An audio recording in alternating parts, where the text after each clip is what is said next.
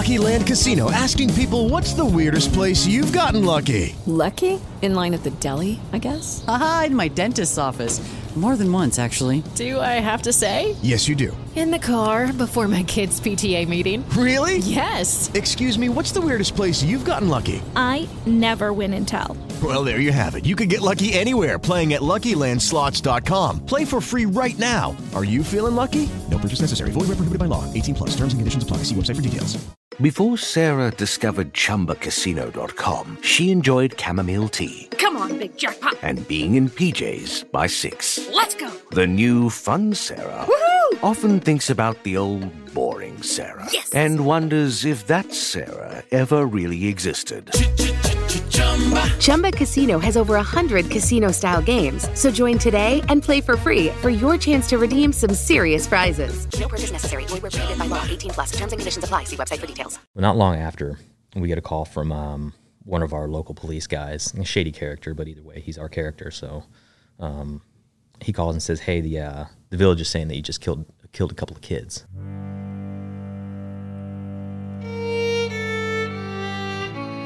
As we're riding through there, everything was so quiet, and like the villagers, they're all sitting there like staring at us as we're rolling through. And the only thought in my mind was there it was like, "This is it. This is when it's going to happen." And if it does happen, it's because I deserve it. They're going to hide behind women and children. They're going to go into buildings because that's what they want. Dude, these guys can throw a dead Taliban guy in a closet and frickin' take a picture of some dead women and be like, boom, it's up, it's on social media.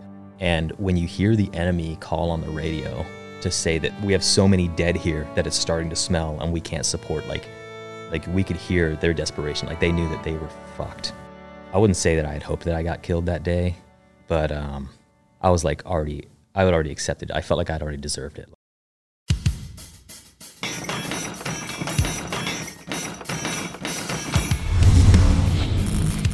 Welcome to Mike Drop, the podcast where relevancy is irrelevant and we don't give a shit about your feelings.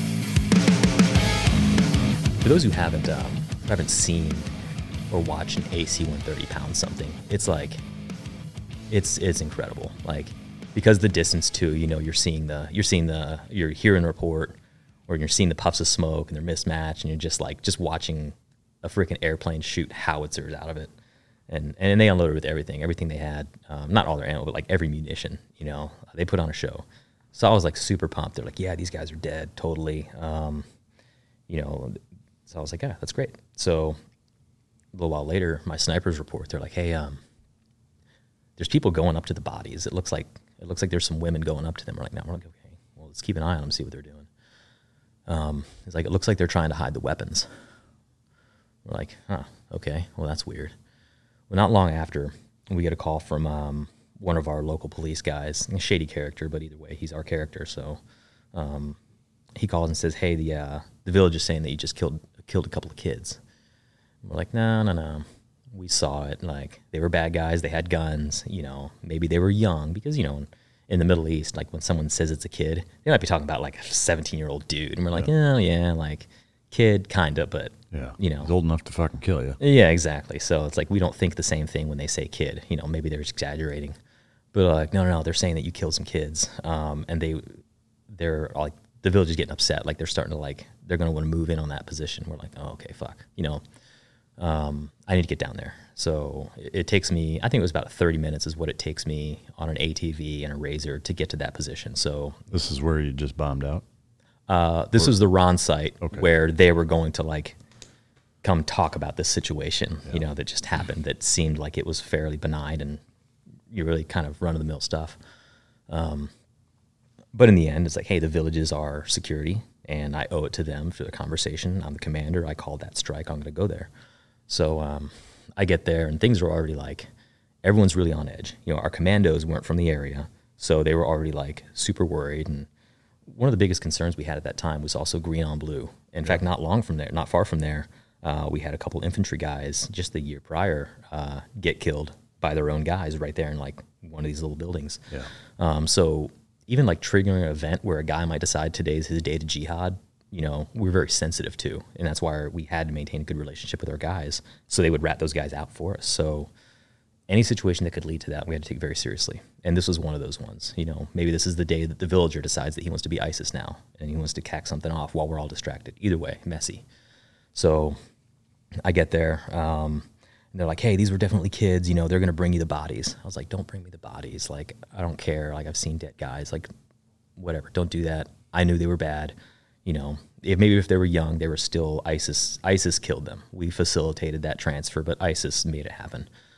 So um, they're adamant they're going to bring the bodies. I'm like, all right, I guess we're going to do this. So I tell my guys, it's like, hey, you guys just maintain security. Let's be ready to roll out if we have to. Um, but like, don't Yeah, let your guard thinking down. like ambush. Yeah, I'm thinking like, hey, like, don't put your guard down. I'm going to be the head of this. I'm going to handle this part, but you guys keep keep your guns up. You know. So um, this white Hilux truck pulls up, and we were in like, this is like foothills right where the mountains were. So like big valleys. Nothing was fast to get out of there. So this truck pulls up through this dry riverbed, white Toyota Hilux, um, kind of backs up to where we are, and they've got the tailgate down, and I can see um, blankets covering these two bodies, and I'm like, like all right, great. So um, they walk me up to the truck, and they pull back the blanket, and uh, you know I see two two actual kids. Um, they weren't exaggerating. Uh, they were like 12, probably like eight or nine. And um, one thing I remember specifically about seeing them is that they were like everything was really clean. You know, they were pa- they were fairly pale, you know, from from loss in blood, but they were really clean.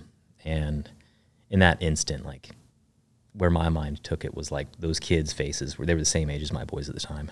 Um, my kids' faces became their faces, and like whenever I even think about the story or go back, like that's who I see when they do that. Yeah. And that's the only part they pulled back at first, um, just down to the neck. And when they did that, maybe it was five seconds long, but to me it felt like 30 minutes of just everything was a blur around me. Everything was cloudy. The only thing I was hyper focused on was just look at these guys, and I was like, oh my god, I just killed these fucking kids. Um, and then they pull back the blankets the rest of the way, and that's when it was like, that's when all the chaos happened. Um, like that's you know pretty much dismembered like every every every limb um, exactly what you would expect to happen from getting that sort of a that sort of munitions you know assault. So But their faces were intact. yeah it was the weirdest thing. Like yeah. So they pull it back and now they're like they're holding up these little kids limbs like holding up a little kid's arm and like waving it in my face because they want to show me just how dead they are and just how young they are. Um, and it's like it's like really messing me up but i i have a job to do at that time you know i can't like sit there and feel like oh fuck i hate that kids had to die you know whatever. Um, because it's just getting worse and worse. The villagers are getting upset and the ips you know our police are trying to not ips but our afghan police guys local police they're trying to keep them away from our commandos and all this stuff. And again i just want to get away from the situation before it turns bad before someone else has an opportunity to kill off an ambush or whatever. So um, we told uh, we told our guys like, hey man, like we're gonna get out of here. I'm sorry that these kids had to get killed, but ISIS gave them those guns. They put them in that position, and that's why this happened. That's the way it is. Blame ISIS. We're not paying for funeral costs. Sorry this happened. We're getting the fuck out of here. Um, so we packed up, and the worst thing about that location tactically was the way to get out of there was through this like dry creek bed with like 30 40 foot walls on either side one side with some buildings the other side with just rock outcroppings but like the worst place to be in an ambush um, to the point where like i was riding back and i was tcing so i had a saw uh, you know a 249 machine gun on a pintle uh, out the right uh, door on this polaris RZR and like i don't even think i could elevate that thing high enough you know, to really be effective. Like I would have had to dismount the gun to even use it if we got contact from up in the hills.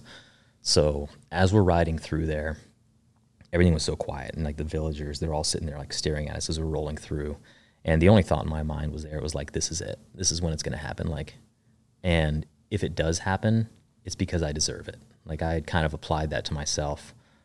I wouldn't say that I had hoped that I got killed that day, but um, I was like already, I would already accepted. I felt like I'd already deserved it. Like, it's not the point to where like if something kicked off, like I wasn't going to fight back, but like I just already kind of envisioned that I was just going to get drilled, and that was going to be the end of my life, and it's because of what I had just done. Like that would be my penance, and I was okay with that. Um, and it and it didn't happen. We uh, we got our way through, got our way back to the village, and um, once we got back to our camp, you know, I downloaded my guns and walked into my room where you know my friend Matt was. He was uh he was the team leader, and dude, I just I just hugged him and I broke down. Um, I was like, dude, what the fuck are we doing, man? Like, I just killed these fucking kids, you know, like, yeah, like all that emotion just come out right there, and uh, that that took me years. And, you know, I'm not even fully over that, but you know, it took me years before I even got help because I didn't realize how much it was affecting me. Even I, I went through subsequent deployments and continued my career, you know, semi-successful from that point. But uh, you know, mentally, like I had a lot of struggles with that, a lot of struggles with guilt. And every time I started to do well, or every time I tried to get started getting past it, it would get worse and worse because of that guilt would build. And one of the reasons why I think we have such a tough time in the special operations community is like we don't like other people to deal with our shit. My wife, I don't want her to deal with my shit. I want my kids to deal with my shit. So I would deal with it alone. Um, maybe that means like after everyone's asleep, I would put I would put music on that I knew would take me there, you know, and, and I would freaking just break down. Or sometimes when I was driving, I'd have to kind of shake it off. Like I would feel my my nose would start to burn and my lip would kind of go there, and I would start getting back there, and you know I'd have to like shake it off because I was like, not now, like I can't fucking do this right now. Um, and I did that for a number of years uh, before I even like considered talking to somebody. Um, it wasn't until I was driving with my kids, taking them to school, and you know my mind started going there, and I couldn't shake it away. And I'd probably driven for five, maybe 15 minutes, somewhere around there, before I snapped back into it and realized that I had just driven on autopilot for however long. If anything had been different that day, if a car had pulled out in front, if there was a detour, like nothing, like I would have just gone right into it because I wasn't like my mind was not driving. I was just, you know, thankfully it didn't happen, but I was like, dude, I could have killed my kids. I could have killed someone else's family because I'm not handling my shit like I should be. And that was like one of the most telling ones. Like, I gotta fucking figure this out. Like, either I need to freaking like, like I'd never thought about taking my own life, but there was definitely times where I was like, hey, if something happens to me, like that would be okay, Yeah. which is very similar. So uh, I was like, either something needs to happen or I need to get some help because like I I can't fucking do this. Yeah. So um, Would you say that um, when that happened, that the subsequent days, like, is it something that you thought about every day? No. Um, you know, it kind of built after a while. You know, I put it in my pocket.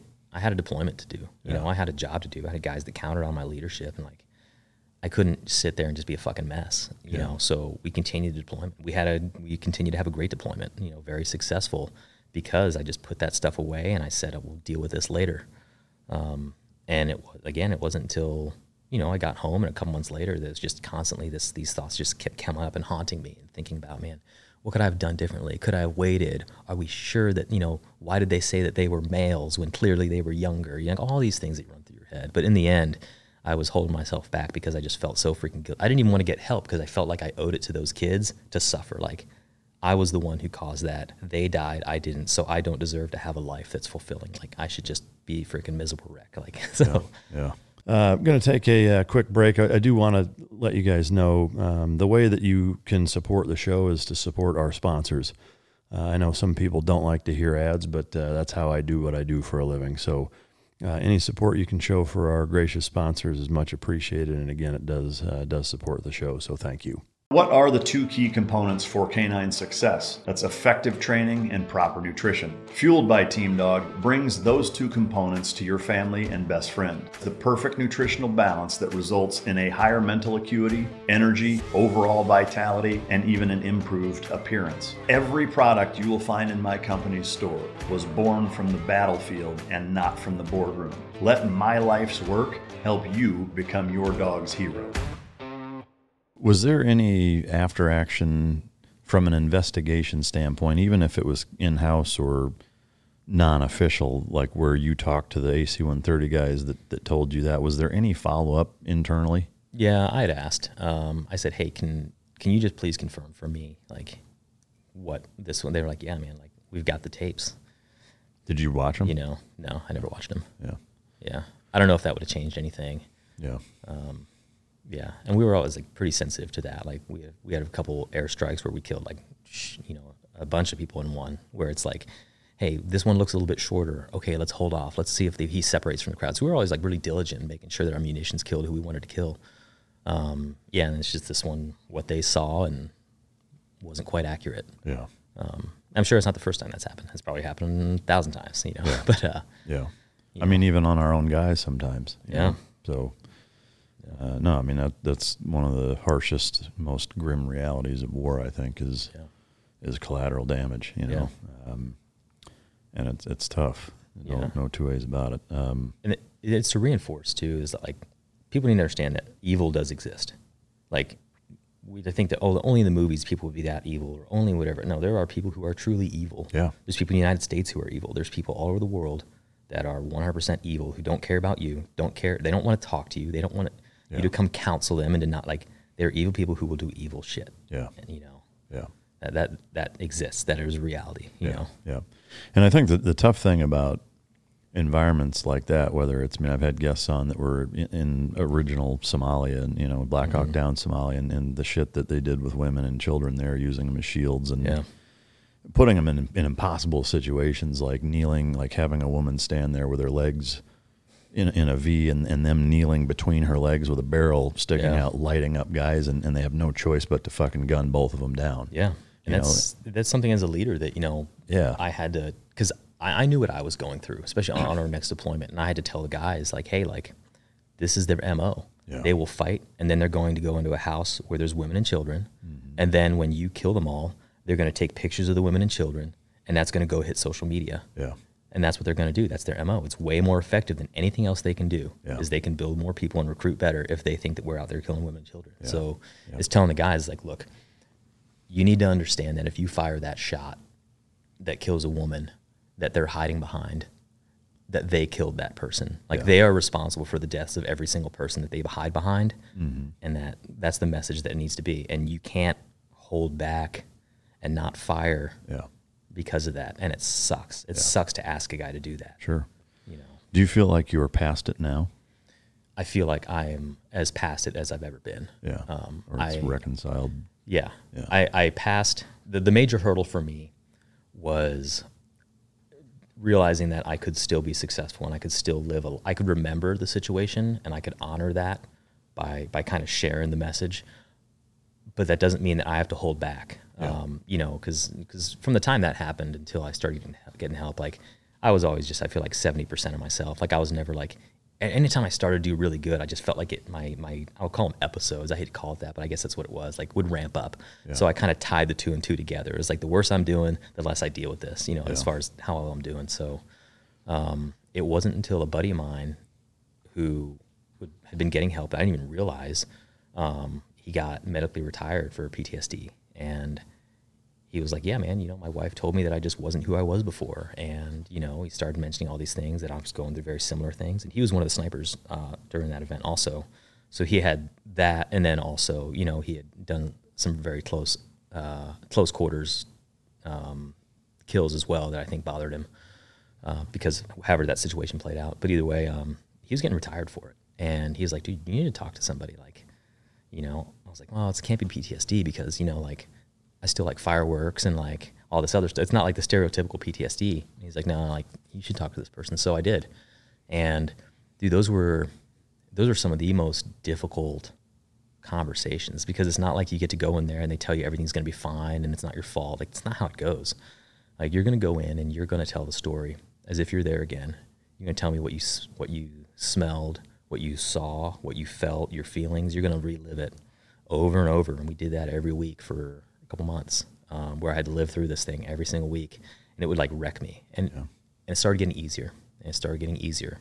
Um, earlier this year, if you'd asked me to talk about this on this show, I'd have been a mess right now. Like, yeah.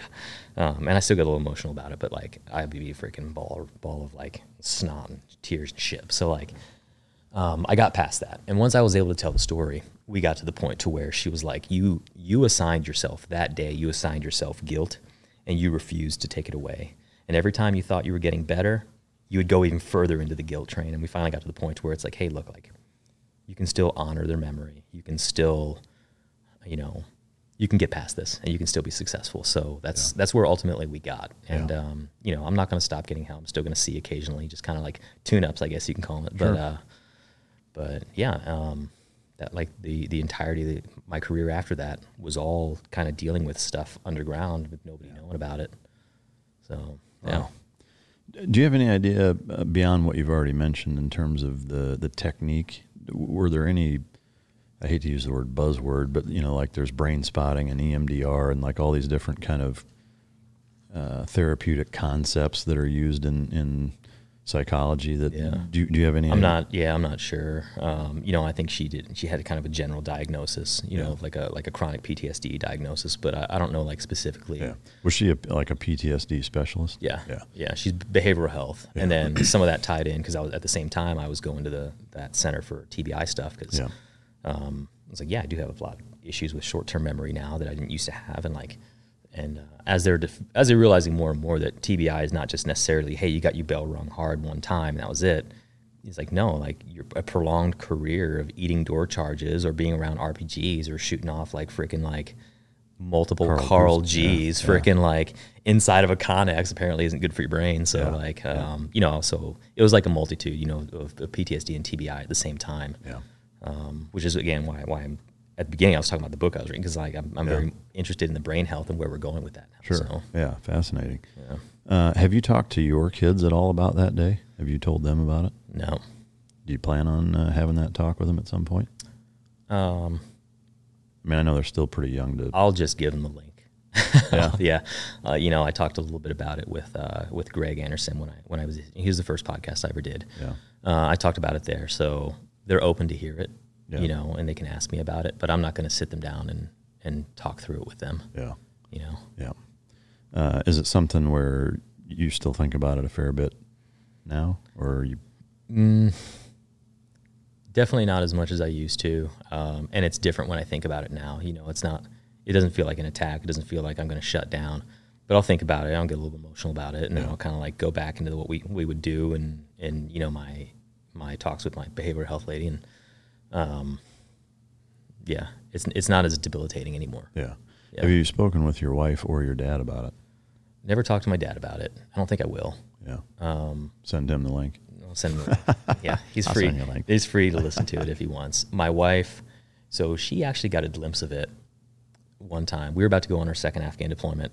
Things were a little rocky at home, and because we were about to deploy again, uh, so we decided to go to this pre-deployment marital counseling thing. Just like, hey, let's just go here and let's just kind of see if this helps because we know this is about to suck. Um, and it kind of came out a little bit in that, you know, she was talking to me, and I was like, yeah, I guess there's this one thing where I kill these kids, and it like messes me up occasionally, and I kind of like start tearing up a little bit. Was that the first time she had ever heard? That's the first time my wife had ever heard. Dude, what a fucking bomb to drop. Dude, yeah.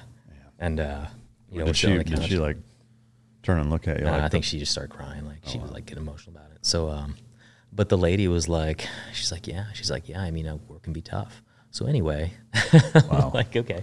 And Moving gu- on. I guess that's also why I never decided to get- get help for such a long time because I had kind of reached out a little bit and I just got, yeah, war can be tough. And I was like, well, fuck it. I guess war can be tough and I'm just being a wuss right now. So uh, I'll just drive on. So like they kind of shut me off. I, like the, if, if there were any walls that were coming down, they were now reinforced and they were Yeah. double in size, you Yeah. know? Wow. Um, so yeah, like I kind of I tried a couple times. Um, you do these surveys after deployment that just says like, hey, uh, is everything okay? You know, whatever. And like I remember for the first time I actually checked the box. It'd be like, do you want to talk to somebody? Because you know I was like, yeah, I want to talk to somebody because I could like break down occasionally about this thing. And It was like, after that deployment. it was after the first deployment Yeah. still, still before the next one. Yeah. And uh, like it never went anywhere. So I was like, okay, I'm just I'm just gonna suck it up because war is tough. Wow. now. So like, That's fucking terrible. yeah, it is, and that's I mean, why. Like, yeah. why are you going to ask if you're not going to do anything about it? Yeah, yeah, I don't know. Like maybe she we just didn't mesh well, or maybe she was listening but not listening and just going through. You know, I don't know. Yeah, wow. Um, but yeah, like now when I mention that, people are like, "Holy crap!" Like they just totally missed that. I'm like, yeah, I like went out and said it, and like I was ready. I opened my arms. I was ready to get help. Yeah. I mean, on the on the army side of with a questionnaire, if you're checking a box like, "Yeah, I'd like to talk to somebody," and Yeah. they never follow up, like, what the fuck? Yeah.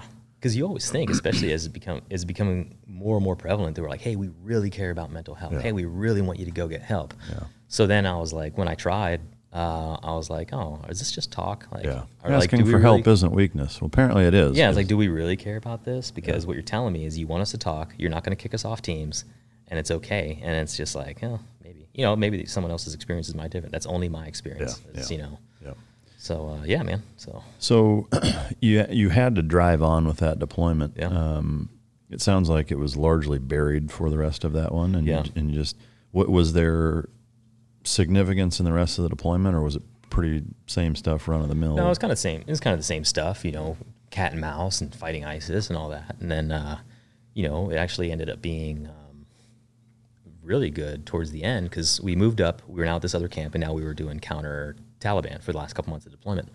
And um, the team leader, he went home. He had the birth of a child, so I was now the detachment commander, which was just incredibly fun for what we were doing because we were going to hit this um, this village that was like, you know, it, like it's intriguing when someone says, "Hey, nobody goes in that village. If you go in that village, like you're gonna get decimated." And that's just like, okay, cool. If that's what they think is gonna happen, let's let's challenge that. Not in like a uh, not, not in like a uh, negligent way, but in like, okay, let's crack this code. Yeah. Because if somebody has a hubris about something, y- you, can be exploited. It's like the sh- South Side Chicago no go zone for police. Like, Yeah. well, that's where we're fucking going. It's then. like cool, man. Let's see. Let's see if they really mean that. So um, we had man. It was just like it was like when all the pieces come together so well. So we did multiple operations in valleys that were because if you kind of view it as like fingers and valleys, um, and each one of these valleys is like littered with a couple buildings or whatever, and they lead into the major uh,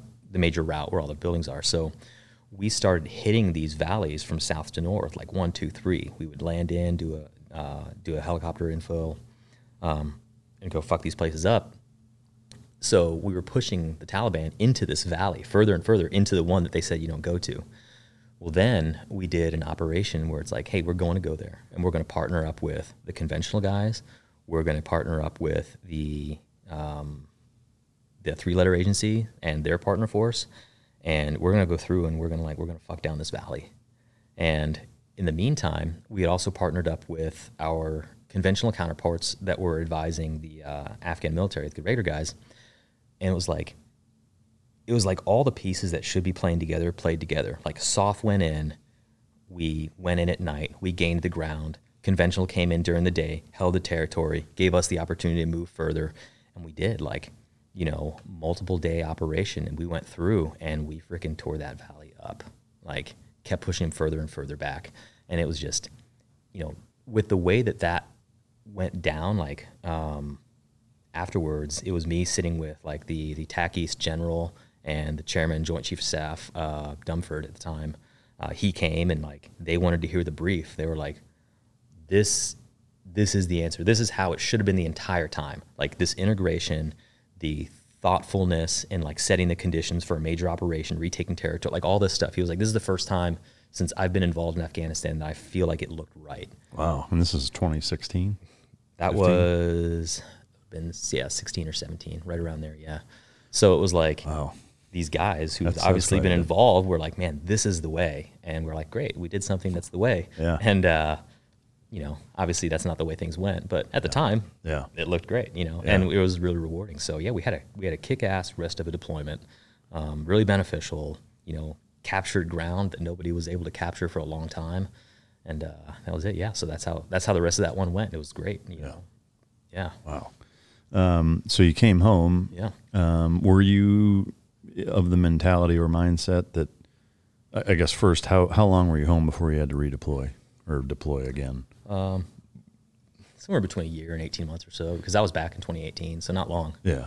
Yeah. In, in that time that you were home, did you still squash the, the feelings that you had from, from that? Was that Yeah. you knew you had to go back and just c- continue to bury it? Yeah, I think it was almost it was I was passively doing it just because I was so busy. Like other other shit to worry about. You know, I don't have time to deal with this stuff. Yeah. Um, so I just wherever I shoved it when it first happened, like I shoved it pretty far down because Yeah. it didn't really start surfacing up much until like after I was done deploying. Yeah. And I guess I guess it's like you get stagnant and all of a sudden you've got time to think and you have time to process. Unwind and all that, my yeah. body said, "Hey, now it's now it's time. You have Yeah. to visit this." So yeah, even even the my next deployment, um, I don't I don't think I don't think it really caused much of an issue. Yeah. Um, So you guys went back to Afghanistan. Yeah. So back to Afghanistan. But now you're fighting Taliban. Now we're fighting Taliban. It's a whole But different ball game. It's a different ball game, but we're also what set the conditions for it to be really strange was that this was when we were doing the negotiations. So you remember in Qatar, we had uh, I can't remember the guy's name, but he was like, "Hey, these this is who Trump appointed as like he's the negotiator," and the Taliban had their heads over there. So we were in a mission set where every single thing that we did and every single thing that the enemy did was directly contributing to the negotiating power of their representative. So, on one hand, we had to show that we could dominate anywhere we wanted and that we could do it without getting hurt. On the other side, they wanted to be able to show that they could still take a district center, you know, they could still overtake a town, or they could still cause casualties to conventional forces. So that was the balance. Those are the big negotiating chips, you know. So when your mission set is we want you to apply maximum pressure. We want you to kill a bunch of dudes, but do not get hurt whatever you do. So now you're like, well, you're asking me to do two things here.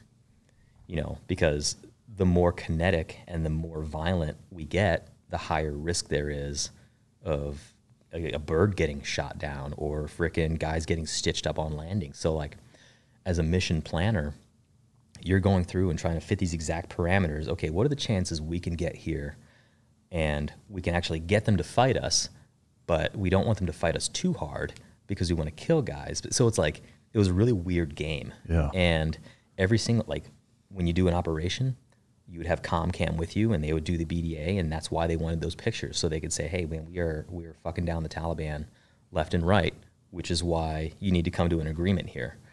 Same thing the Taliban's doing. Like they would go find a district center or whatever that was like super far away that there's no way we would get to, and they'd go take a district center. Be like, "Look, we took a district center, Taliban flag here, so you know." So we're not going to negotiate. We still have power. So that whole that whole deployment was all based off of supporting a negotiation. Um, so a really weird mission parameter on Yeah. like, yeah, Very, very specific and not very as black and very white. Very specific. And Yeah. that's that's when you know I was telling before, like telling guys like, look, they're going to they're going to hide behind women and children. They're going to go into buildings because that's what they want. Yeah. Because they can remove bodies and take pictures and push them up way faster than we ever can. Like Yeah. we have to get approval for shit. you know, when Comcam takes a picture, then they've got to send it to these people. Jag has to look at it, all this stuff. Dude, these guys can throw a dead Taliban guy in a closet and frickin' take a picture of some dead women and be like, boom, it's up, it's on social media Yeah. instantly. Yeah. You know, and we'll never be as fast as they can because we have too many steps involved. Right. You know, I want to take a second to talk about something near and dear to my heart, and that is a staunch supporter of this podcast, which is Bubs Naturals. Uh, the hat sitting in front of me uh, here on our coffee table here in the studio belonged to Glen Doherty. His nickname was Bub. Uh, I did two platoons with him, and his childhood best friend uh, and another colleague of theirs, uh, Sean, is the best friend. TJ is their colleague. Uh, started Bubs Naturals, which is a collagen and MCT oil company uh, in Bubs or Glen's honor. And um, you know, for me, it's it's uh, an absolute honor to be sponsored by and working with a company that um, you know was started in the honor of one of my closest friends and, and a guy that I went to war with. And uh, you know, the the Bubs brand is not only super quality, um, you know, collagen uh, collagen powder as well as MCT oil powder. Um, you know, but they also give back to the Glen Doherty Memorial Foundation. Uh, they donate proceeds from their product sales to the Glen Doherty Memorial Foundation, which uh, you know to me just furthers uh, you know the the mission set on Veterans Day. They give hundred percent back. So. Uh, I do believe it's the best collagen on the planet. Uh, I like to mix it in with uh, morning coffee. The MCT oil powder, the same thing. Uh, mixes in very easy. It tastes great, uh, and it just kind of adds everything that you want to start your day off from a brain health standpoint, from uh, joint support, gut support. Um, you know, MCT oil and collagen are, are two components, especially as as we age, that are integral components to to health. And so, uh, to be able to work with Bubs Naturals and uh, be able to to work with them and, and sponsor a product that uh, number one is a high quality product, and number two is is so near and dear to uh, you know to my heart and to the Mike Drop podcast for for who it uh, was started for and what it stands for. Um, you know, it's just it's an amazing amazing place to be. So. Um, it is Whole 30 approved. Um, it's uh, sports certified, so you're not uh, going to run into any problems with that.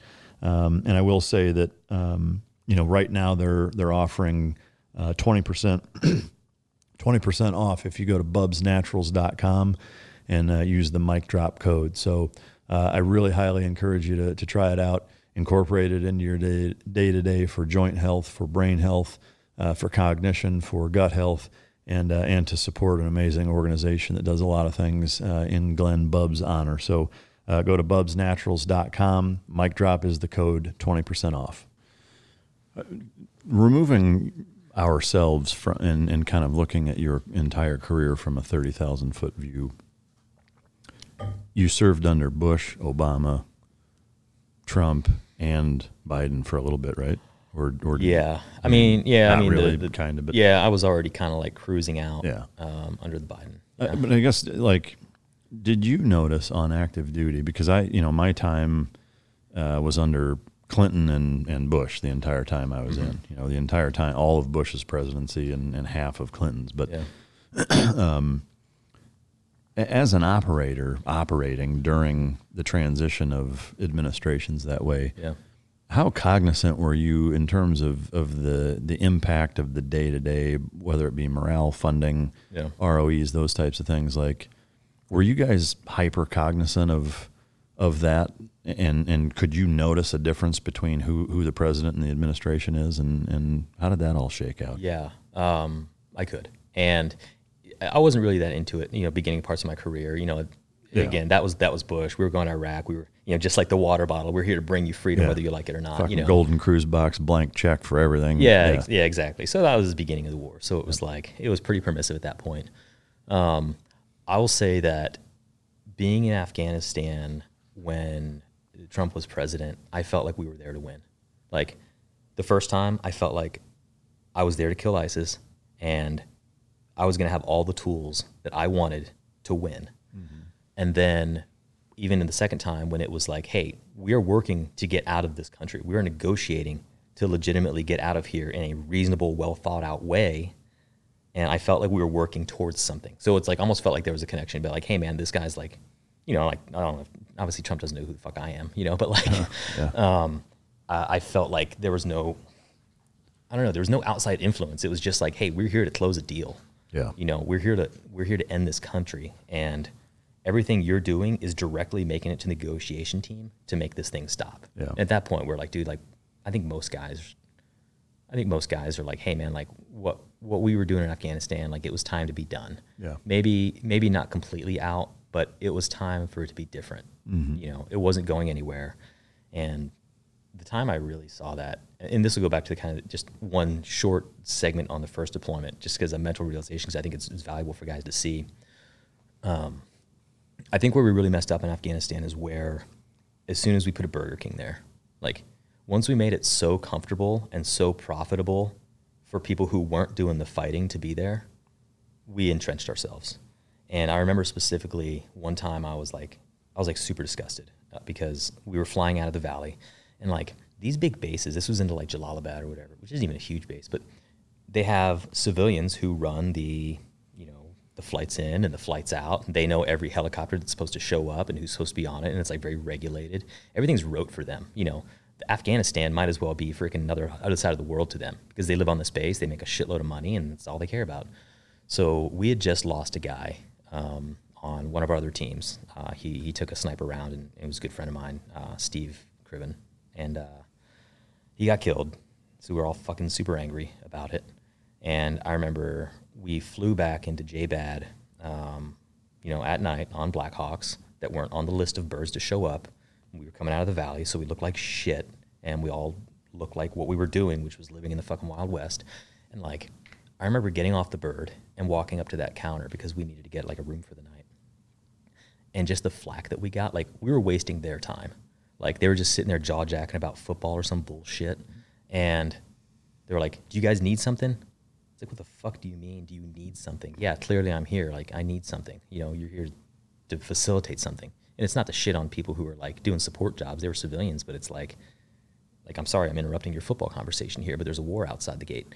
Um, so I got there, and they were just like, "Well, we didn't see you guys on the roster. It's like you're not going to see us on the roster, but obviously we're here. We just need a place to stay for the night."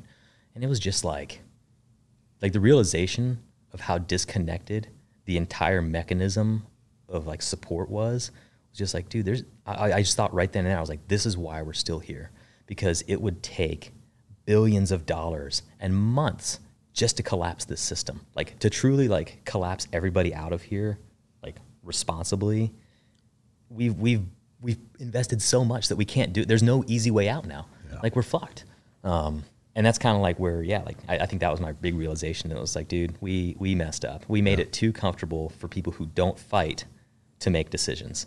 Yeah. You know. And be here and be super profitable. Yeah, exactly. Like people make a lot of money, and I, I truly, I hate to say it, but I truly believe that a couple, a handful of American lives every month is totally worth it to the people who are making the amount of money that they make. It's yeah. I mean, their, their actions prove that clearly that's the case. Yeah, they're like, know? yeah, so so so a couple special operators might die, you know, every couple months, whatever. But man, we're like doing really well here. Like, Yeah. I really think that's a true thing, and it's, It- it it's for sad sure to is. see. Yeah. No, for sure is. I mean, you can tell.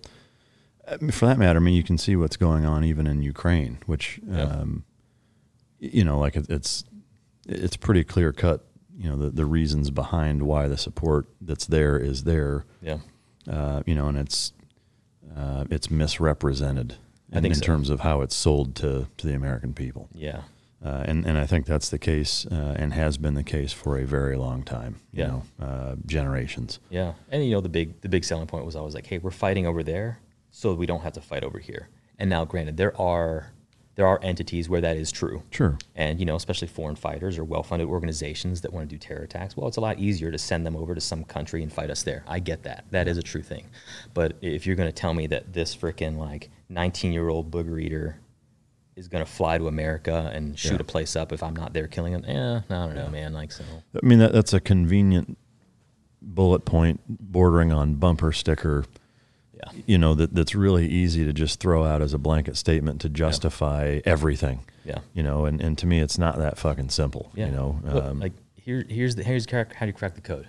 Account for the money. yeah. Yeah. That's it. Yeah. Show me where my show me where my money's going. Yeah. And who it's going to, and I can tell you if it's legitimate or not. Yeah. Yep. Like, but and, until they're willing, even on that front, not to get too like wildly political there, but No, I mean, um, that, I mean that's the reality. Whether, like- again, whether it's Afghanistan, Iraq, Yeah. Ukraine, fucking wherever. yeah, Like, if you're if you're audit not it gonna, then. yeah, if you're not going to show me the whole story, or Yeah. if you're if you're truly legitimately believe that every dollar we're sending over there is Yeah. going just to protect the sovereignty of that country, great. Yeah, and, and I will I will say this at least in the interest of consistency, if you're not going to do that there, Yeah. then don't fucking audit me for a six hundred dollar fucking Venmo purchase. Yeah, you know, exactly. like that that shit. Yeah, our, our government's got it completely fucking ass Yeah, it's backwards. insane. but um, well, look at what they're you know look at um, you know you know Mike Glover. oh the yeah, yeah, I mean, labeled a fucking domestic domestic terrorist. terrorist. Yeah, it's, like it's you- absurd. You've now created a situation where your most patriotic guys, like guys that have killed for, bled for, and watched their friends die because they love this country so much, and given parts of themselves for. Given parts of themselves for, the government now considers those guys domestic terrorists, which I think you have to wonder. If your special operators who specialized in unconventional warfare, insurgencies, and toppling governments, who are the most patriotic group of people this country has ever had, if you're going to tell me that you're afraid of those guys, like you have to do some self-reflection and wonder, like, what's the saying? Like, are we the baddies? yeah. I don't know, man. Like if you're worried about your most patriotic guys, Yeah, you maybe should you probably should, look in maybe you mirror. should think about why you're worried about them because Yeah. these dudes love the country. Like, Yeah. these dudes will fight for the country continuously. Yeah, I mean, that, yeah, that's, that's why know, they're worried about them. Yeah. Um, yeah, it's a great point. Um, going back to that uh, kind of the Taliban deployment, the second Afghanistan deployment. Any highlights from that? I know you did.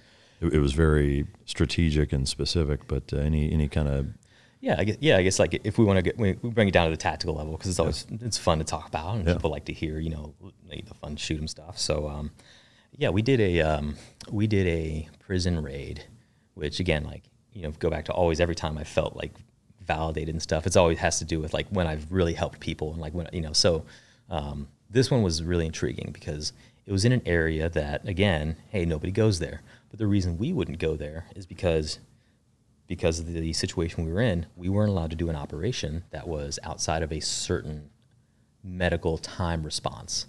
And again, because of that, we didn't want guys getting killed. So that was one of the risk mitigators that was put in place for us. So Taliban knew that. So they would say, well, here's this base. here's how long it takes for a med bird to get around there. So they knew it too. Um, so they generally knew that if they were in an area, they'd had freedom of maneuver. Uh, you know, except maybe not for like a drone or something, but for the most part, they could do what they wanted to do. So uh, we were like, all right, we know that there's a prison here. We've been watching it.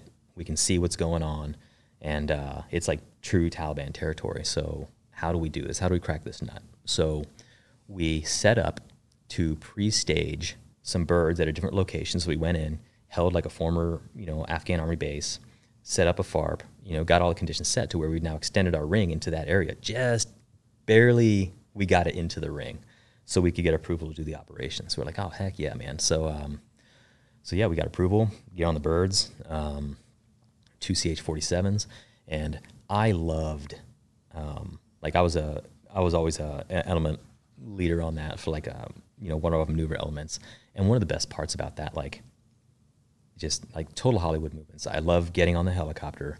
I love counting my Afghans on, and I love standing there at the ramp as we take off. You know, you know, M4 slung down, standing there and just watching the world disappear you know, looking back in the dark or looking under nods and just seeing all my commandos and my couple guys that are with us just ready to hammer down like yeah. super Hollywood stuff. Like yeah. I really, really enjoyed it. And you know, that's the part I always miss. I always always miss the fighting. I always miss like the that stuff. Yeah. And um, so we're getting ready to land. Um, we're doing a not an offset, but we're doing like a split infil between uh, our element and their element.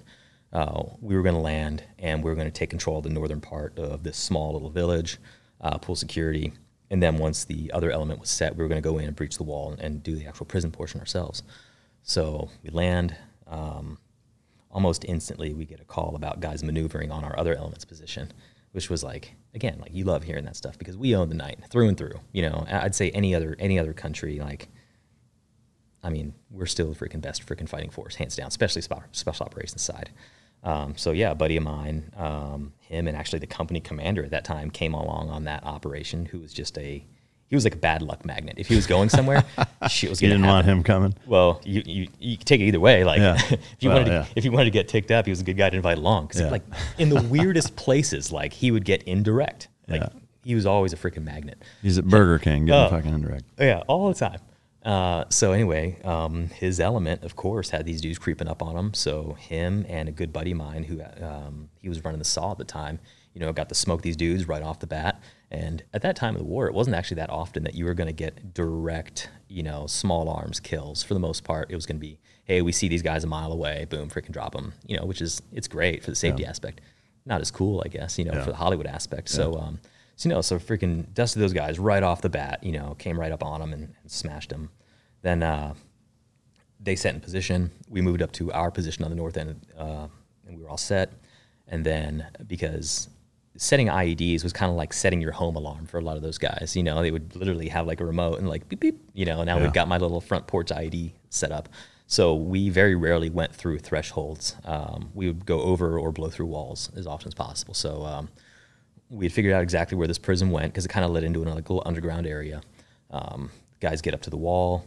They freaking place the charge, blow this wall, um, go in, and sure enough, you know, we bust through this, uh, bust through this like metal door, and there's like 17 freaking dudes just living in this hole, prisoners all shackled and shit. Like, wow. like holy fuck, man! Like, this is legitimately exactly what we thought it was, which is rare, you know. Yeah. Um, so we pulled all those guys out. Were they in really rough shape? Really rough shape. Like yeah. Half starved and dehydrated. Yeah, like not. Yeah, like not only just in a hole they couldn't get out of, but shackled to the floor as well. Like terrible conditions. So yeah. um, we pulled those guys out. And again, like you know, for those who aren't aware too, like just because you pulled someone out of a hole doesn't mean they're a good guy. Um, so you still have to treat everybody as a detainee, even the guys you capture, and you let that you clear that shit up later. You know, yeah. you can't you know, accidentally, hey, this guy was actually like a bad guy amongst those dudes, and he's yeah. got a grenade under his man dress or whatever. So, um, can you describe the smell real quick?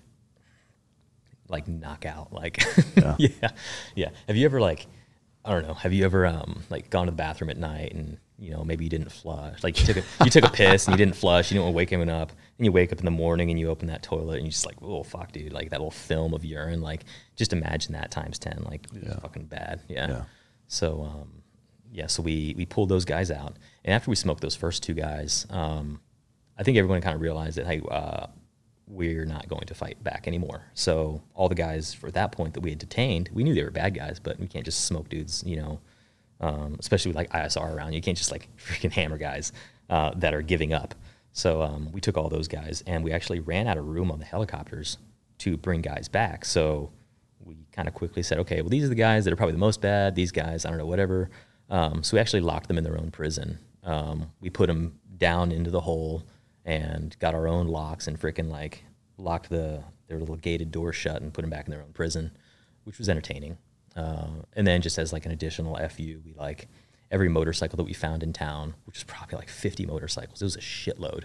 Because um, when guys when guys get bored and frustrated, they do funny shit. You know, Yeah. hey, nobody's fighting us. All right, well, let's fuck with these guys. So like, every motorcycle we could find, we like put in the center of town. And then our Charlie was like notorious for slaying motorcycles. So like, or, or our demo guy, our Charlie. So like, he freaking blew up all these freaking motorcycles and left like a fucking motorcycle crater in the middle of the village. And like, Jesus. um, we found like all their it was like their sew shop for like Taliban swag. So we all came home with like freaking like little Taliban headbands and like Really? flags and all this cool shit. So it was that's like cool. it was just super rewarding. You know, again, you get to smoke a couple dudes up close. You get to blow through a wall. You get to freaking like you know pull prisoners out, and then yeah, I mean you get on the uh, that was probably my second to last operation um, in you know, my life, my career, and yeah, like everyone gets back on. You get into uh, I'm back on the helicopter, and you just watch the world go away like it's a movie. yeah. Wow. Yeah, super fun, super fun stuff. Yeah. That's that's the part I miss. Like Yeah. you know, So the the prisoners that you left there, you left them there. yeah. No idea what happened. There's yeah, I mean uh, yeah, I mean we kept ISR on the next day to kind of see, and eventually someone came by, and you know you could see them there pissed off about all the motorcycles, and they freaking like Yeah. you know opened up and let those guys out. But it was just one of those things. It's like hey, we we can't get another bird here. We can't take these dudes. We can't. We, Yeah. we couldn't do anything without them. Like Yeah. legitimately, because every time we flew out, we were maxing out like the load limit on these birds. You know, Yeah. think you might have like 35 commandos with machine guns and RPGs and all this shit, like all over across the floor. Like, uh, you know, you can fill up a CH-47 pretty quick. Yeah. You know, I never had a, I never had a chair. I was always on the ramp. I mean, I liked it anyway. I thought it was cool, but um, Yeah. yeah. Wow. Uh, what was your last operation? Was it not anticlimactic or? Yeah. Yeah. Yeah. That was the that was the last one that went kinetic in any way. Um, you know, we had I think we had maybe one more that I was on. Again, we tried to do another one out in that far area, but I think word had gotten out, be like, hey, uh, there might be a raid here. So Yeah. yeah, super quiet. Um, it was cool. It was on Black Hawks, and when you're flying on Black Hawks with outdoors, it's kind of cool, you know. Yeah. But uh, so yeah, I got a little bit of the Hollywood stuff on it, but that was kind of it. You know, the the real last one It was just a QRF op. You know, we got all gunned up to support a team, and you know, it was actually uh, I was jealous because a couple of our guys got to go on that op, but the rest of us were back for QRF because they, you know, they just wanted that continuity if we got activated for it because they were going. And it was cool. We had the 160th supporting that one, and like if you've ever flown with those guys, man, they're it's amazing. fucking blind. Like those guys are incredible. It's Yeah. very different, Yeah. you know, than, than flying conventional air. Um, and I remember, uh, so I always carried a, I always carried um, a 320, which you know, for those of you don't know, it's uh, it's the newer grenade launcher. So not like the underbarrel one that you put on your M4, but it's a standalone. And if you take the buttstock off of that thing, um, it's just like a big ass pistol. So I didn't carry a Glock for the most of the time. You know, overseas, I usually carried uh, a 40 millimeter, and I had this. Uh, I had this one grenade that I had painted up. You know, like Pickle Rick from Rick and Morty. Like, it was my little missile Rick. So I like had him painted up, and he was always like, that was the one that I was going to go to first. And my freaking the junior Delta on that team. I was like, I had relinquished my 40 millimeter. I'd, I'd given it up. I gave him Missile Rick, and he freaking smoked dudes with it. No Like, shit. yeah, man. Like they got into it in that operation, had a couple guys, and free freaking blasted them with my 320 with my missile Rick, and freaking like Well, at least it got used. at least it got used. I was like, you motherfucker, dude. Yeah. Like, but uh, yeah, but for that one, like I was just in their ops and just monitoring their operation. Uh, I didn't, I didn't get to hop out on it, and I was like, son of a bitch. Good for you guys. Yeah. Good for a young guy to get into it. Yeah. But uh, but God damn it. yeah, god damn it. Yeah. I spent a lot of time painting that Yeah. little thing. All right, guys. As you know, I'm into uh, health and fitness, uh, and specifically how nutrition relates to it. Um, coffee has, has been a staple of mine, and, and I think most people's for a long time. Um, as you know, I'm a big uh, proponent of Mudwater, which is a sponsor of this show. They have been uh, for a while now, and, and we have a great partnership. I love their product. Um, it's a phenomenal alternative to coffee. Um, for me, you know, coffee there's jitters, there's mold in it. Uh, you know, a lot of times it tends to to kind of upset my stomach. Uh, but Mudwater has adaptogenic uh, mushrooms. Um, there's a fraction of the caffeine that coffee has. There's a little bit, but it's very, very little. Um, and it, it really leans on on mushrooms and the blend of matcha and chai for kind of that sustained energy that that continues to go and, and doesn't crash the way coffee does when uh, when it runs out. Uh, they use lion's mane for alertness, cordyceps to support physical performance, chaga and reishi to support the immune system, turmeric for soreness, and cinnamon for antioxidants. Um, I I really enjoy that first cup of warm liquid in the morning by taking mud water instead of coffee, and I'll put uh, just a splash of of heavy cream uh, or even some protein powder, uh, some collagen powder, um, and I also throw uh, usually a couple drops of uh, stevia or uh, monk fruit vanilla to make it kind of a, a thick, normal morning coffee ritual type of concoction, and I got to tell you, it, it does wonders for me, and, and I'm really, really glad that I switched. It's been, you know, a better part of a year now, uh, you know, that I've been taking that uh, and using that as part of my uh, daily morning routine, and it's fantastic. I love it. I, I can't re- recommend it enough. Uh, it's 100% USDA, uh, organic, non GMO, gluten free, vegan, and kosher certified. Uh, and they also donate to the Berkeley Center for Science of Psychedelics, which is you know, groundbreaking and leading research to help veterans with PTSD uh, and other uh, associated illnesses and, and uh, syndromes. So, uh, great cause, great company, phenomenal product. If you go to Mudwater, that's M U D W T R dot com forward slash Mike to su- support this show and the product, uh, and use the code Mike Mud. M I K E M U D, all caps, for 15% off. That's again mudwater, M U D W T R dot com forward slash Mike. And the code is Mike Mud, M I K E M U D, all caps for 15% off. Go check them out. So, did, did you know at the end of that deployment coming home that that was it for you? Yeah. Yeah. Yeah. I had already kind of knew that I was going to get picked up for something. I knew that the chances of me going back to Afghanistan were low. Yeah. And we were shifting towards Europe. Um, the funny thing, you know, 10th group had always 10th group has always been regionally aligned with Europe. I never did a Europe trip my entire time. Yeah. Yeah. Um, it was either combat or it was stuff in Africa. Um, whereas like I was just always in the wrong, I want to say the wrong battalion because I loved the path that I got, but there's guys who were going on these deployments. Like their whole career was going on European JCETs. They would Yeah. go to like Greece and Romania and Estonia, and Poland, and all these places. And man, the per diem was good. like you look at the second battalion parking lot and it's all like rundown pickup trucks and just like guys who've been going to war for like the last however many years. And then you look at the third battalion parking lot and there's like fucking like Porsche and brand new F three fifty King Ranch and all Yeah. this shit. And I'm like, huh. I can see why they and my wife was just like, Hey, all my friends are like getting out of debt and like, you know, like Yeah. buying Driving new Range houses Rovers and like shit. doing well and like why do you have to be the one? I was like, yeah, you know, I bet those guys kind of wish they were doing what we were doing Yeah. to a point, Yeah, you know. for sure. like, yeah. Yeah. So I never did. I never did a single Europe trip in Wow. tenth group. Yeah. Yeah. That's amazing. Yeah.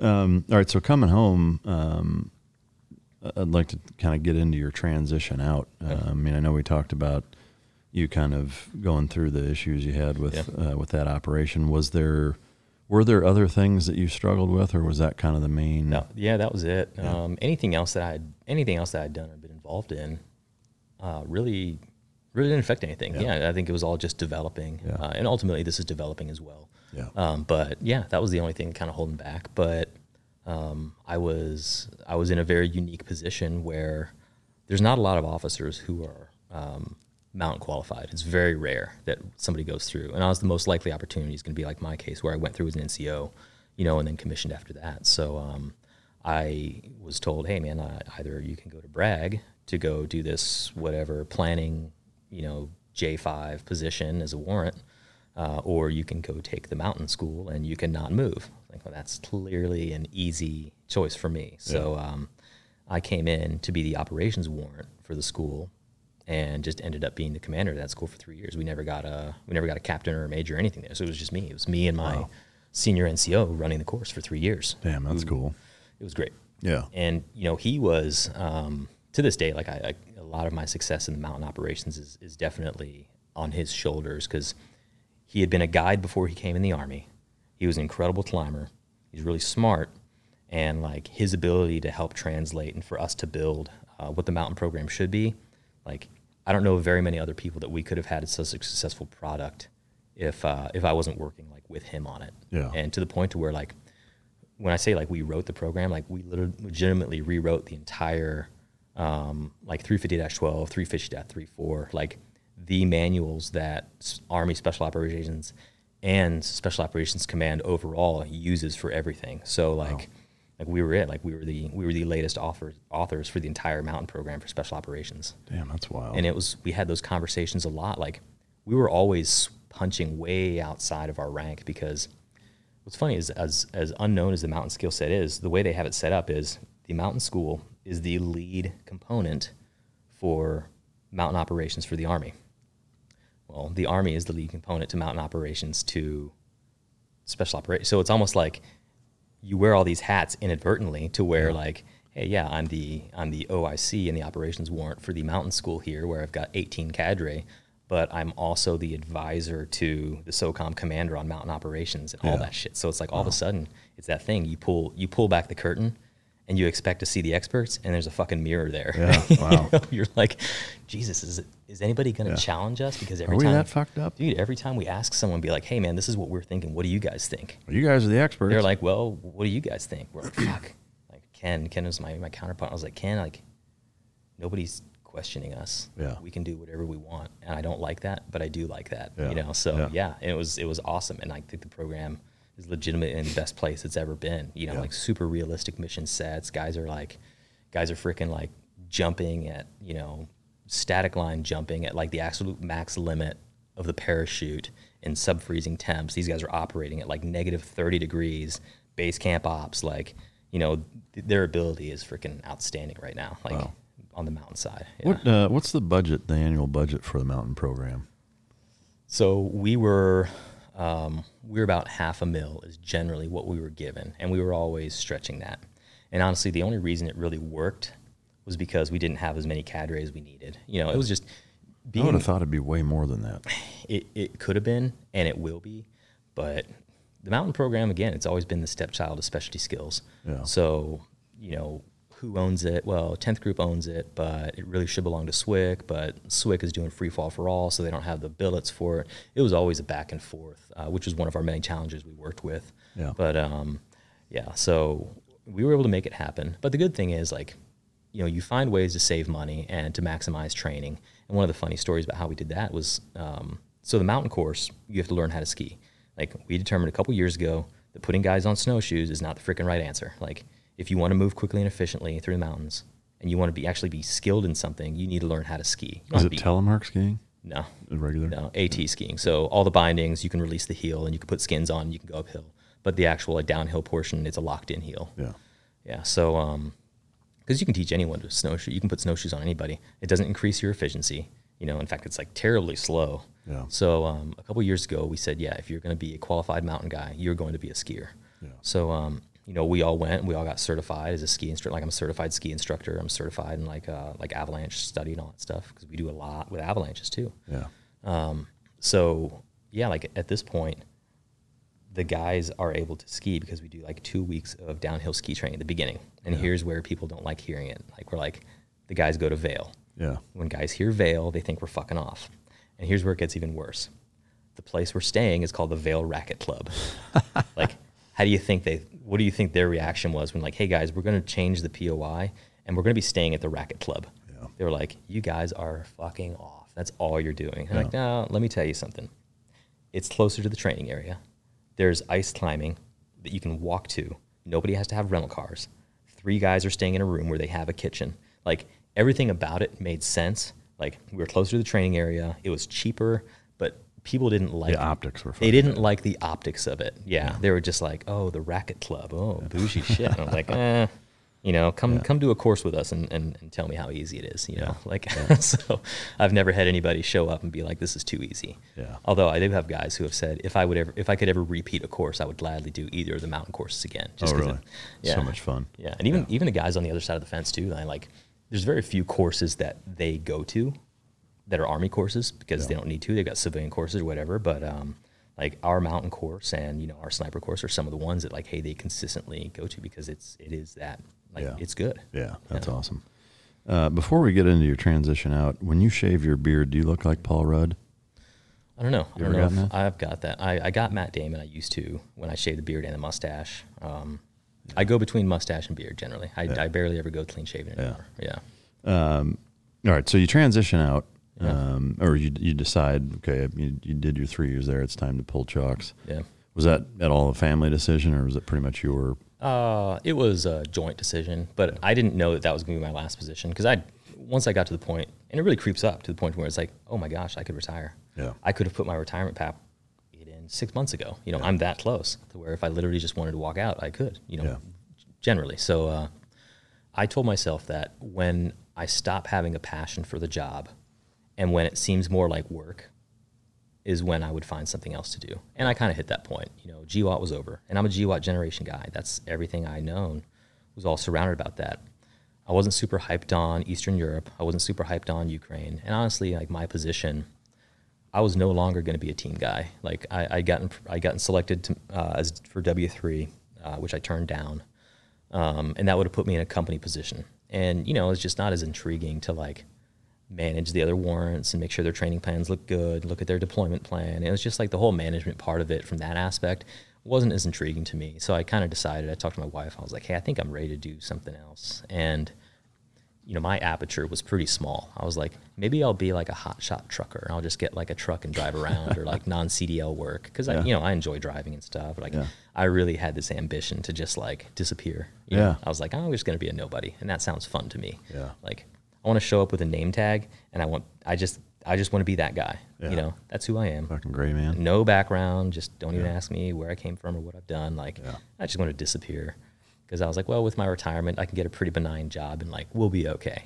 Yeah. And uh, it really wasn't until recently that I was like, dude, what the, f- what am I thinking? Like, Yeah. you know, these guys, like, you know, my generation, my guys who are all getting out or have just gotten out, dude, these guys can and should be dominating. Yeah.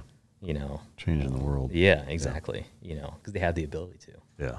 So So there was a, a pivot moment for you. Um, what, I guess, beyond, I mean, I, I guess we kind of know what sparked it, but yeah. um, what was the first step of like, okay, I needed, what, what am I doing? I need to do something. What was that first, first leap? So the, the first one was kind of like, um, I get it was like I had a little bit of hope that kind of got sprinkled in, and it was with you know coincidentally like you know we talked about the, the company HVMN. So when we originally got connected, it was because they had a sponsored study through SOCOM to test exogenous ketones at altitude to see if it would protect against hypoxia. You know how, how ketones could fuel the brain, and because there is a cognitive loss when you're up at altitude. I've I've experienced it personally. Like, um, you know, I remember specifically one time I was doing I was guiding two students on a multi-pitch rappel. So you know, those who aren't, aren't aware, the kind of way that works is you're going to set up a rappel, and the length is longer than your length of rope. So you're going to rappel down to an intermediate place. You're going to build another anchor, and then you're going to set ropes again and go down. So as the guide, you know, I would set up the anchor, and I would make sure that all of their setups were good and their rappels were, were, safe. I would rappel down, set up the next anchor. Those guys come down, we pull ropes, and we start all over. So I was at the second pitch, about to go down to the ground, and I got everything set up. I checked all their stuff, and I've always been very, uh, very precise in my safety, almost like a JMPI for jump master. You've got to you've got to you know sequence you go through. That way, if anything's out of the ordinary, you'll spot it right away. And uh, so I was doing that with myself. I was tracing my ropes up to my belay device, up through the anchor. I was like, okay, I'm safe. Um, tested my backup, and when you test your backup, you're leaning back against your rappel to where your safety lanyard isn't catching. That way, you know your rappel is holding you. So I leaned back on it. It caught. I took off my safety lanyard, and it's like sheer drop behind me. Like, um, and I like start moving my back up up so I can start rappelling, and it was like kind of jerky, and I'm like leaned back over this cliff, and I'm like, man, what is not right? Um, I look up, and I see that I didn't even like attach my rappel device. Like, Holy it was like complete like I was just, oh my gosh, I can't believe I freaking did that. You know, that's not something I would ever do. But that was that's when you work at altitude. Like sometimes you do weird shit like that, and guys have a lot of stories about, oh my gosh, I can't believe I forgot to do this or I didn't do this. Yeah. Um, so when the study came around, you know, I was like, dude, I am completely on board with making my guys think better at altitude. Yeah. Um, and I just, you know, look back to be like, yeah, hey man, like, what if that backup hadn't caught? You know, what what kind of story would those students have had? You know, they'd have been like, yeah, uh, he was standing there and he said, all right, guys, see you at the bottom. And he just backed off and died. Like, Yeah. that's what their story would have been. um, dude, so yeah, the mountains, What elevation were you at? uh, I think we were about 7,000. Uh, no, I think it's probably about 8,500 Yeah. in that area. So not even like super, not even like very high. Yeah. But um, High enough. Still high enough. Yeah. So, uh, yeah. So when that study came on, they were like, "Hey, man, like we want to try this." I was like, "Yeah, great." So for the next three years, really almost the entire time I was in that position, I was facilitating testing for SOCOM for ketones. Um, and I was like, "Man, like the first iteration of it tastes terrible. This one isn't great, but the first iteration was worse. Yeah. Like it was really freaking bad. Um, but like, the guys liked it. They're like, man, this works, and I do feel freaking clear. And anyone's ever gone on a keto diet, um, once they get on it, they say, hey man, I'm actually not tired, and I freaking think really clearly. Like so, and that's kind of where it goes and what it does. Um, but either way, kind of circling back to like how that all happened. Um, when I told them, I still didn't know what I was going to do, but when I told the company, hey, I'm going to pass you off to somebody else because I'm retiring. This guy's going to coordinate all this stuff for now. And, you know, they reached out and said, hey, man, you, you know this better than most. And we think with your background, you might be a good fit with the company. And when we started talking about it, um, I told my wife, and I was like, you know, what, it's kind of like, I think I might actually enjoy doing this. I, I something I believe in. It works. You know, it'd be fun to be a part of that. Because I can tell you, like, if you'd asked me if I was wanted to get out and like sling supplements, you know, I Yeah. would have told you I have absolutely no desire to do that. You know, but uh, it, it was different enough and it worked enough that I was like, dude, if I could, if I could do everything I can to get this into the hands of the guys that were me five, ten years ago, to where before they get on the bird, they're not slamming six Rip Its, you know, or freaking that they actually take something that's going to work and be good for them. Like that's like that's the end goal. So yeah, like the you know the institutional side and like talking to sports teams and like getting all that stuff is great. But like ultimately, like my heart isn't getting it to the special operator. Um, and then it's one of those things that when you surround yourself with high performers, you they elevate you up. And the more I get involved with the company, I work with the co-founders, guys that are like super smart, big time entrepreneurs. Uh, I'm just like, man, like I could be that. I could be those guys. And then you start seeing more successful guys like, you know, with the show that you're doing, and you look at what Tim Kennedy's doing, and you look at what freaking Nick Lavery, you've got, you've got his book over there. Like, um, you talk to freaking, uh, dang it, I can't remember the guy's name. Guy with the tattoos all over his, um, Marine. Cody Alford. Cody. You talked to Cody Alford, and like I followed him on Instagram, and I saw what he's doing. I was like, dude, there's guys who are getting out, and they're doing really freaking well. Yeah. And you know that's why an additional part of like what I can hope to apply to guys as they're getting out is like, look, like you can go down two roads, and either one is acceptable. Like there's no judging. It's not like if you don't get out and try to like freaking like grow your empire, I'm gonna look down on you. But I never, I would never do that. Um, but to know for those guys that the opportunity is there, like especially GWOT guys. Like you've got Marcus's brother. He just went to Congress, right? Like freaking awesome. You know, like guys that guys that care about this country, guys who sacrificed everything for the country, who are now at a point to where they think that their government is willing to lie to them because they have. They're fucking hungry. Yeah. They're hungry to be CEOs. They're hungry to be in politics, and they're hungry to freaking take shit back. Yeah. You know, and that's not like in, in an aggressive, threatening sort of way, but it is. Like guys are like, you know, and, Yeah, and they have that ability, and Yeah. fucking enough is enough. That is the GWOT generation, which is why, again, I'm, I'm adamant that like 10, 15, 20 years down the road, like GWOT generation is going to, I won't say run the country, but They are. They are going to freaking like be very influential Yeah. in everything we do Yeah. because these guys have a passion. They've seen the bullshit. They also know violence, which is important. Yeah. You know, because people who know violence don't seek violence. Yeah. You know, true violence. Yeah. You know, you know, your policymakers, they're guys that know that they're never have to gonna they're gonna never be on the receiving end and their kids are never gonna be on the receiving end of a bullet. Yeah. You know. So they can make decisions willy nilly. Yeah. So um yeah, I'd say that for guys that are like, man, I'm going to get out and just dig holes, dude. If that's what you want to do, you just want to drive trucks, dude. Freaking do it. Be Yeah. the best truck driver you can. But I guarantee, like with your skill set and your mentality, you could be very successful. Yeah. Well, I think that's a, a brilliant point, and I think to to further that is that you know the the state of the country is a direct reflection of the collective mean total of its citizens and what they're willing to put up with. Yeah. You know, and so like if the country is is in a sad state of affairs, like, well, what, what are you doing about it? Yeah. You know, and if the answer is, well, I'm just being a gray man and I don't want to rock any boats, well, then you, you don't really get to bitch then. Yeah. You know, like if you're not willing to either create a platform or inspire change in, in some way or, or do something that's a net positive, not to say that digging ditches and, and whatever, you know, um, you know, driving trucks, I mean, you, you name it. Uh, not that that's not a net positive to society because, you know, God knows, you know, the, the country needs a significant infrastructure that, that's Yeah. built around, uh, you know, jobs like that. However, uh, to your point, I think, you know, having guys that, that have been all over the world that have seen behind the curtain of our government in a lot of different ways, you know, Yeah. the military and three letter agencies and in actual politics and, you know, and, Yeah. you know, that that's what's going to be the difference between the, you know, the, the cycle of hard times create fucking strong men Yeah.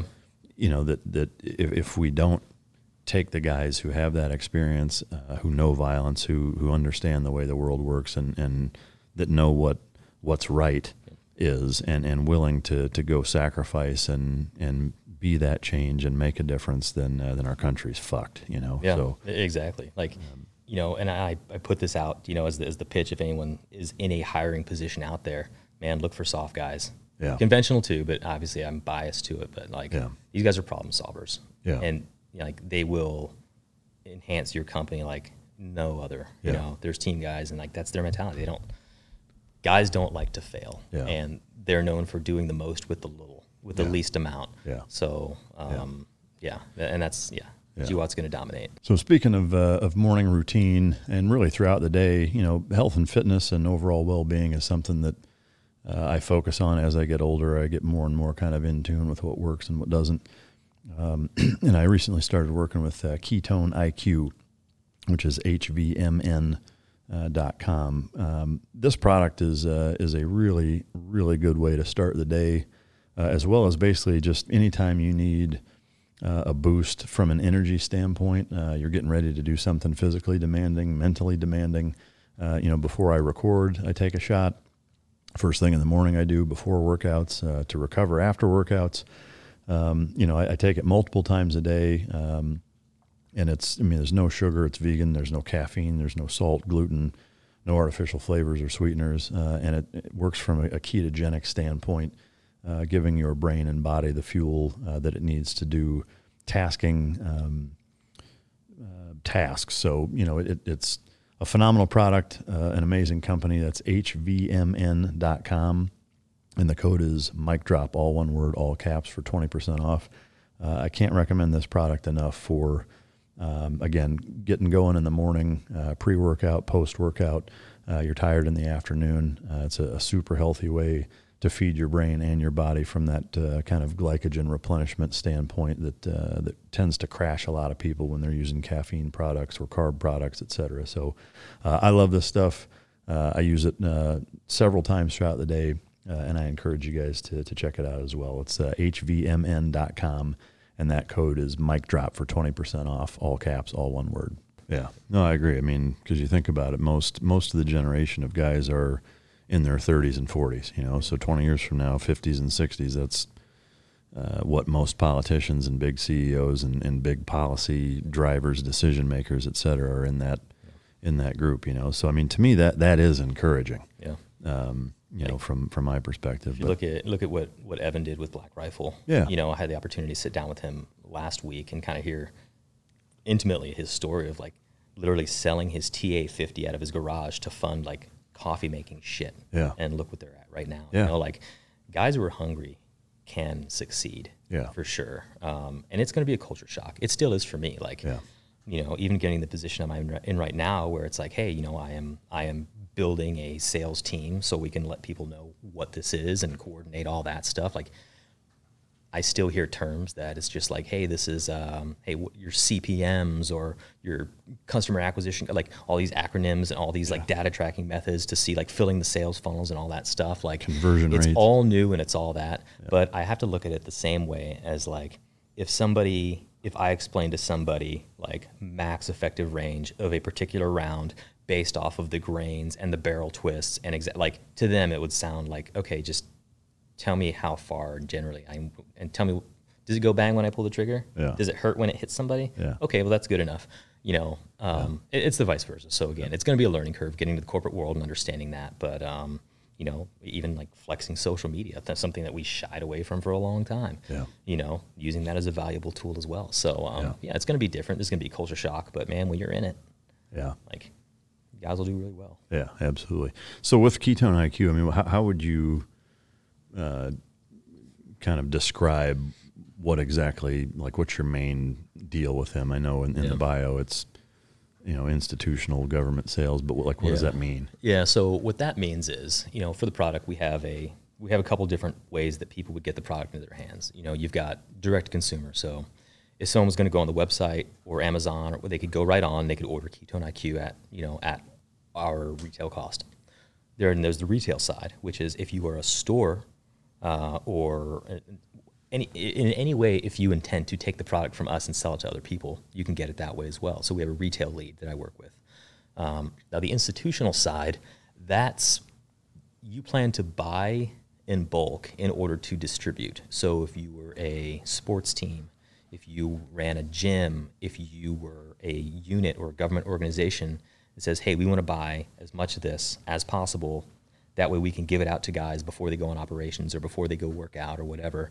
Um, that's my lane. So I, I work with with organizations like that that would do that. So the biggest part of it right now is just education. It's very new. Yeah. Now, ke- you know, ketosis and studying like that is not new. It's over, you know, 100 years old. We first started seeing people using ketosis to treat different things, but um, exogenous ketones and the ability to just drink it and instantly enter ketosis is a fairly new thing. So a lot of it's like, hey guys, it doesn't taste that great. We're working on that. Got it. but your anaerobic, your aerobic, your cognitive function, everything is improved being on ketones. And the reason why, again, because oh, my thing's great. my water's better than your water because if you drink it, it makes you Superman. No, like it's like scientifically, if you look at the way that um, ketones work, there's only so many things that can fuel your body. And if you have to look at your body as a multi-fuel generator, you know, you've got the diesel generator that runs the stadium lights and can go for freaking two days straight on barely any, you know, barely anything.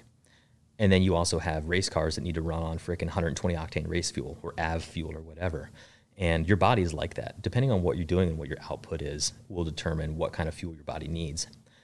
Ketones are an incredibly efficient fuel. That's diesel fuel. So by having that on your body, whenever you're not pushing extremely hard and you're just going basically day-to-day stuff or even like long-range movements when you're not inc- like really increased heart rate, you're going to be running off ketones, which means your glycogen stores aren't being used. So in guys that have a 0 to 100 style job like firefighters, police officers, special operators where it's like you could be patrolling all day not doing shit. And then all of a sudden it goes down and it's time to perform and now you're carrying somebody and now you're sprinting with gear on like now you have all those glycogen stores still that you can dip into. Like I haven't used my race gas because I'm running on ketones, so it's an efficiency thing too. Yeah. Um, Have you run into any, um, like if, let, let's say in that same example is that um, you're taking ketone ketones so that you don't deplete glycogen, Mhm. but then you end up not going into the balls to the wall mode in, in terms of, okay, well now I've, I've got all this extra glycogen and I'm running off ketones. Like, is there a concern or have you seen any uh, effects of, of weight gain or, uh, if, you know, if you're, if you're taking this stuff every day and not blowing your wad, so to speak, Yeah, yeah. uh, that, that, that, that can happen?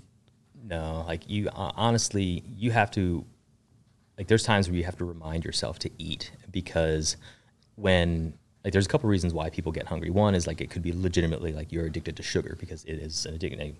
Like, sugar cane, cocaine, they're very close because they're incredibly addictive, you know. So um, when you're on ketones and your body is fueling, you don't get the signal to eat.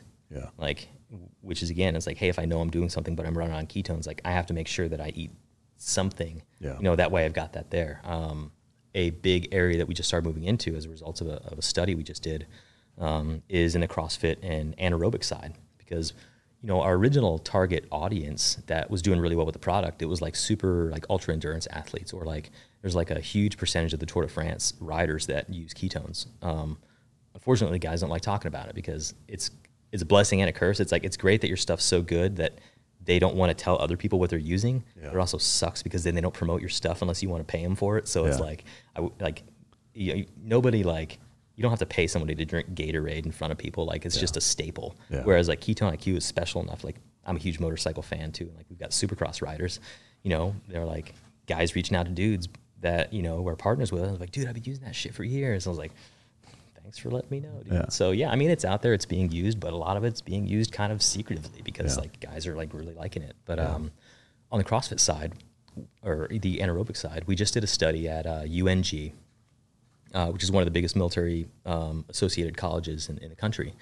And they just finished a test over a year where they wanted to see if there was anaerobic benefit to exogenous ketones. First one ever done. And like we were blown away by the study because what they found, and they, they put us through the system, they put us through the test twos. You know, you do the 5K on a VO2 max. Uh, then you do a Wingate exercise where you're doing um, bicycle sprints with the brake on, you know, with only a certain amount of brake and then full exertion again. And what they found is the difference between guys who were in the placebo group and the guys who were uh, running on ketones, their power output and velocity was like 50 watts or some like obnoxious increase to where it's like the difference between like a first and 15th place in a pro race like huge difference. And we didn't understand really why. We were like wow why does it do that? Well one it looks like and again the study i expect within this month it's going to get released and it's going to freaking blow the science world up so like you're just getting like you're getting the tip here But, Yeah, just the tip, if that's okay Yeah. you guys are getting the tip I'll take the tip. yeah it's better than nothing I'll take what I can get. it's better than Yeah. Um, but uh, yeah, so uh, there's two ways that can be. One is that it's because of the glycogen stores. It's the fact that like that entire time you were doing that exercises, you were running on ketones. To when it was time to go hard, you had everything you needed without having to refuel. Yeah. Um, So for like dir- directions from from your standpoint, from having been involved for for years now, Yeah. let's say you know you're you're going to do either a hard CrossFit workout, you know, an hour long jujitsu session, a, Yeah. you know, a super fucking intense weight workout. I mean, whatever, where you're digging deep. Mhm. How would you take that uh, in response to that? Would it be 30 minutes before, an hour before, two hours before? Yeah, so dosing dosing wise um, and, and timing protocol, I would give it 30 to 45 minutes before, you know, and judge by your own metabolism. So I have a very uniquely slow metabolism um, to, to the point to where like if I drink alcohol, I won't I won't get the effects of it for hours after. Oh, wow. Which is frustrating. Yeah. Especially when you go to a team party Yeah. and you drink and you go Be- home and you wake up drunk. Like Yeah. it's no I don't drink anymore. But Being in Colorado, you're taking edibles like weeks in advance then. Oh yeah, yeah, yeah, uh, yeah, yeah, exactly. Yeah. Alternative medicine. Yeah. yeah.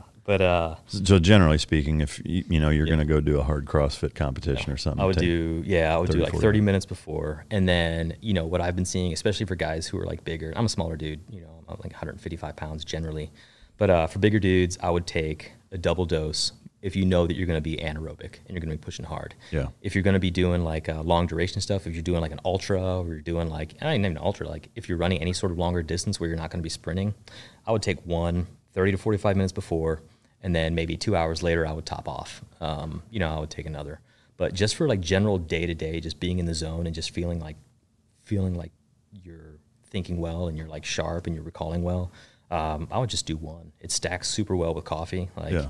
yeah. And that's the thing. Like, it's not a competitor to coffee. Like, it's not a, um, it's not a stimulant. You know, coffees and sugars, caffeine. Like, Yeah. those are stimulants. They're made to like flip you on. This is legitimately a fuel source. Yeah. So like stack those things together. Like coffee and ketones is like Yeah. a freaking brilliant combo. Yeah.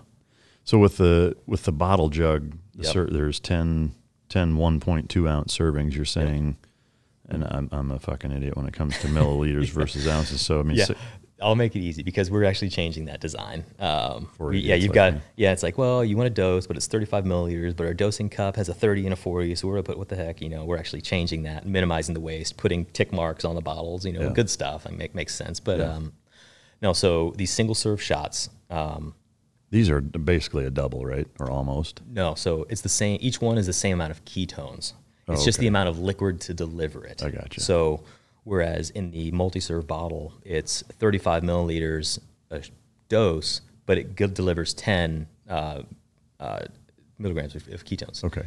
Uh, whereas the shots, same amount of ketone, a little bit more liquid. So I think people like the shots better because it's a little bit more diluted. Yeah. Um, they're a lot more convenient. So like honestly, like we're ha- have trouble keeping them on the shelves at this point because Yeah. like, they've really blown up and they're fairly new. But you'd take two of them before a. If I yeah, if I was gonna if I was gonna do something hard or work out like anytime I'm doing resistance training, um, even like if I'm lifting weights, especially like if I'm really shooting for PR, like Taking two of um. I'm taking two of these things. Like my my current like weightlifting stack on it um, is I take like whatever supplement. I'll, I'll just name it. They Obviously, don't they don't pay me, but I take freaking Total War Yeah. and like two ketones.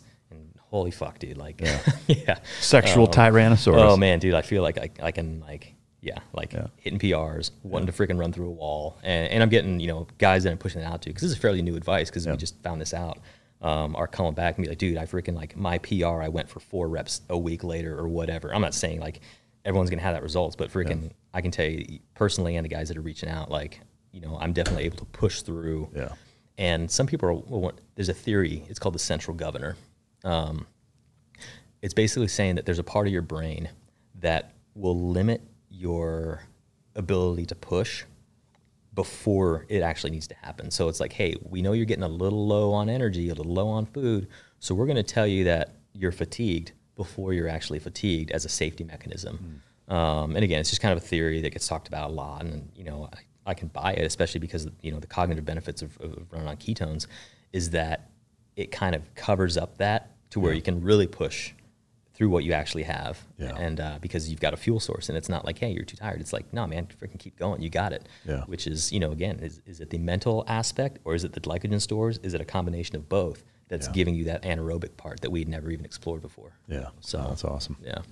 Well, it's uh, it's really fascinating and uh, and exciting stuff, honestly, especially for you know both the obvious military benefits and the performance world. But uh, that's great what you're doing, man. Is that is that your main gig? I'm assuming.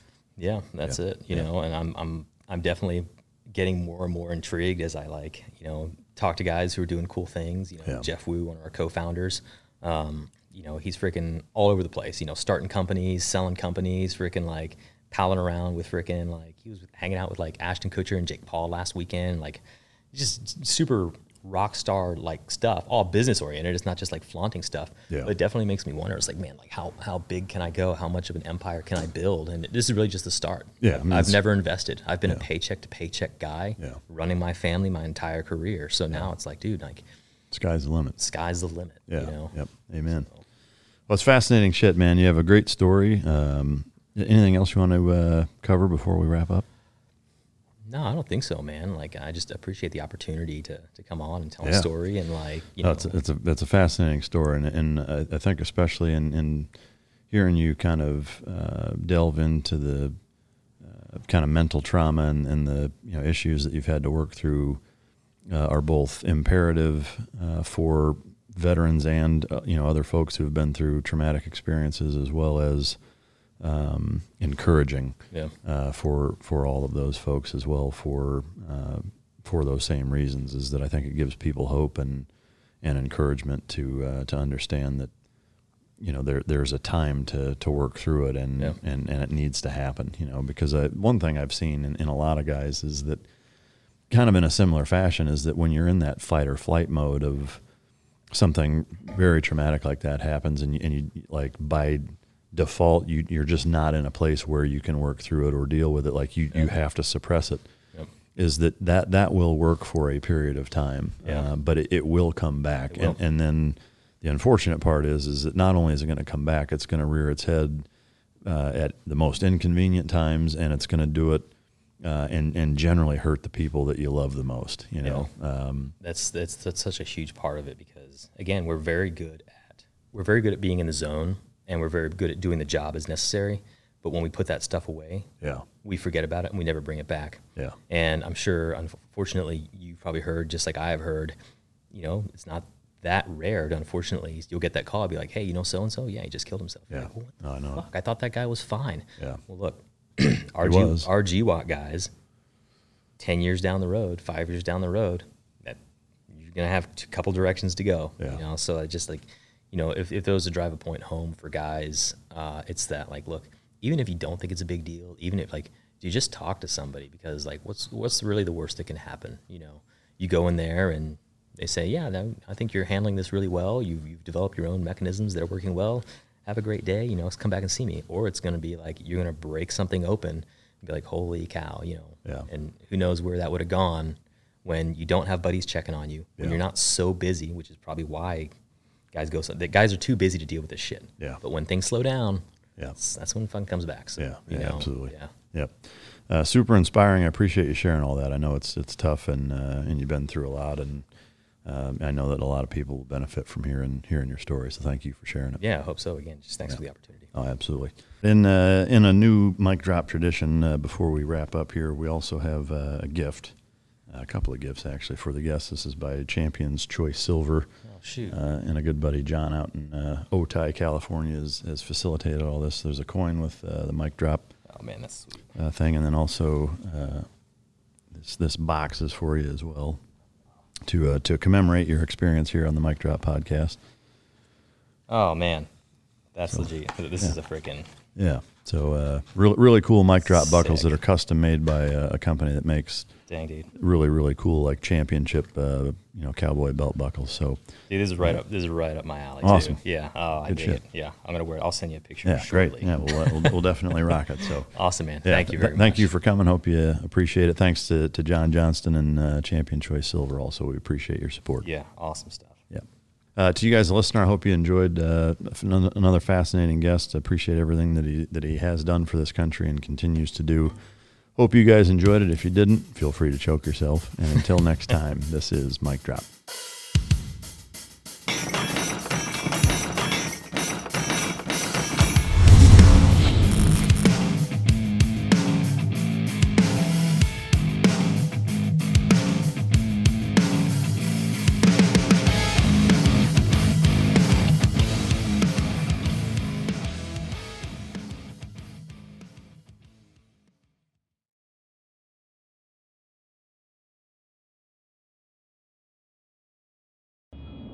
I'm Nick, the host of the UFO Chronicles podcast, with first hand witnessed accounts of the strange and unexplained, covering UFOs, cryptids, conspiracies, and the paranormal. Real people, real encounters. So come with us on the journey into the unknown. UFO Chronicles podcast is available to listen to on all apps. I'll see you soon. The BiggerPockets portfolio of podcasts are worthy of your investment. We're having a real conversation as real real estate investors. New episodes available every day. It's important to buy where it makes money and not necessarily where you want to travel to. BiggerPockets, On the Market, Rookie Real Estate, or Money Podcast. The purpose of flipping is to create more cash so then you can reinvest into other types of properties. The BiggerPockets Podcast on YouTube or wherever you listen.